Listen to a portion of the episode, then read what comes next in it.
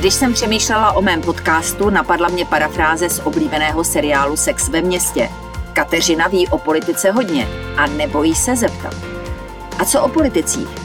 Kolik toho vím o lidech, s nimiž se potkávám v parlamentu, na vládě i v kuloárech přes 30 let a z toho 16 denníků. Jací jsou to lidé? Jaké mají motivace, ale také zlozvyky? Nebo v čem tkví jejich kouzlo pro voliče? Tento jiný pohled se vám nyní pokusím nabídnout. Pane profesore, co dělá člověk, který strávil eh, část svého profesního času ve Francii jako velvyslanec, když se vrátí domů? tak může dělat různé věci. Může, může si vyhlížet nějaký další velvyslanecký post, může hledat v zaměstnání v nějaké lobistické firmě, může se věnovat poklidné akademické existenci. Já jsem zvolil trochu jinou cestu, protože jsem si nějakým způsobem promyslel svět a vidím, že to, co se dneska děje v Evropě a v České republice, je velmi škodlivé. Poškozuje to, poškozuje to českou společnost a poškozuje to i velkou část evropské společnosti. A rozhodl jsem se tedy, že budu poukazovat na ty věci, které považuji za škodlivé a budu to dělat vlastně bez, jaký, bez jakékoliv sebecenzury, protože jsem nezávislý, nikomu za nic nevděčím a budu plně využívat své svobody myšlení. Neobáváte se, že vás eh, třeba oficiální místa zařadí do role krále konspirátorů, dezinformátorů, že zkrátka budete mít nálepku, o níž bývalý diplomat příliš nestojí?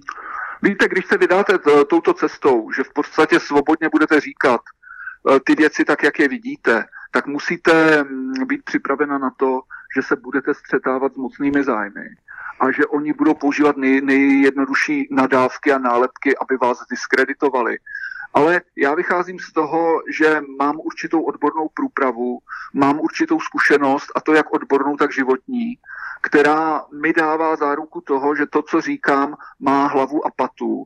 A myslím si, že jsem blíže pravdě než ti, kteří proti mně tyto nálepky používají.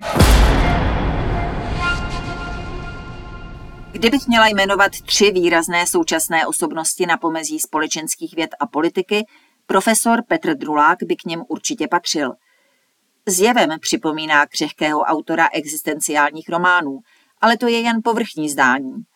Vnitřně je silnější než kdejaký táborový řečník.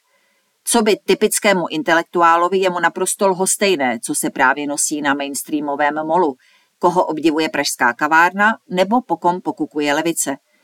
K té by měl mít logicky nejblíž, protože byl náměstkem sociálně demokratického ministra zahraničí Lubomíra Zaorálka. Jen chvíli, neboť se vytasil z teorií hospodářských a sociálních práv, jež jsou stejně důležitá jako ta lidská – na bourání do Havlovy koncepce ho stálo místo ve vedení Černínského paláce, kam přišel z postu šéfa Ústavu mezinárodních vztahů. Avšak nepohoršil si, byl totiž jmenován velvyslancem ve Francii. Tam sice zažil světlou chvíli své kariéry, když předal Milanu Kunderovi listinu, která mu vracela české občanství, ale radost netrvala dlouho. Miloši Zemanovi své rázní ambasador nevyhovoval, takže jeho misi předčasně ukončil. Drulák se vrátil na své původní pracoviště, kde má poloviční úvazek. A začaly trable. Jeho neortodoxní názory na evropské hodnoty, přeformátování světového řádu i na Putinovu válku a její dopady rozčilují vedení ministerstva zahraničí i ústavu. Nabízí se tak celá baterie otázek. Má zaměstnanec veřejné instituce právo názorově se odklánět od vládní linie? Pokud ano, může to říkat nahlas? Nevadí-li děkan Národohospodářské fakulty Vysoké školy ekonomické Miroslav Ševčík na protivládních demonstracích, proč by měl vadit Petr Drulák na konferenci spolku Dost? Pídil se někdo potom, co tam říkal a zda vyzýval k vystoupení České republiky z Unie? Pro osvěžení nabízím Drulákův pohled z rozhovoru, který jsem s ním vedla před jeho nástupem do funkce v Paříži. Kdyby došlo ke krachu evropské konstrukce, což není věc, kterou bych čekal, ale vyloučit se nedá, Stát naší velikosti a lokace by se dostal do zásadních problémů. Obrovský přínos evropské integrace spočívá mimo jiné v tom, že kultivoval vztahy mezi státy, které se uvnitř Evropské unie k sobě chovají trochu jinak než ty, jež podobná instituce nespojuje. U menších států je to otázka přežití. Petra Druláka nenajdeme mezi řečníky na účelových a exibičních demonstracích, ale účast na akcích, které nabízejí poněkud hlubší zamyšlení nad současným stavem světa, neodmítá. Před třemi lety mi řekl, možná skutečně končí epocha, která byla definována politickým liberalismem, jakkoliv se prezident Macron i premiér Babiš k liberalismu hlásí.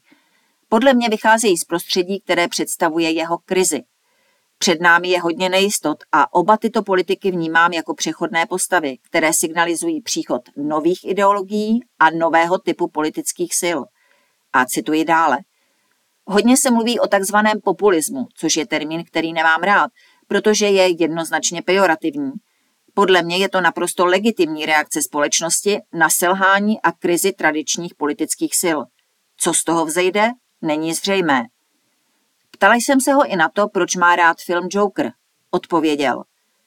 Dobře vyjadřuje pocity společnosti, jejíž elita se jakoby utrhla z řetězu, káže pravdu, dobro, lásku, ale je přitom neuvěřitelně pokrytecká a často žije na úkor většinové společnosti, která říká dost. Prezidentští kandidáti by se minimálně mohli zamyslet nad jeho výrokem. U žlutých vest jsem jasně viděl část Francie, která se dostává do kleští, je ignorována, teče jí do bod a vzkazuje, že takhle už ne. U milionů chvilek spatřuji hodně pražského moralismu, určitého pohrdání osobami některých našich představitelů, konkrétně Zemanem a Babišem.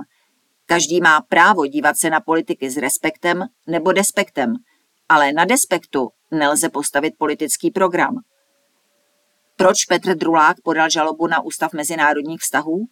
Kdo je podle něj lídr, který nemá v Evropě konkurenci? A jak dopadne válka na Ukrajině? Detaily se dozvíte v rozhovoru na deník CZ.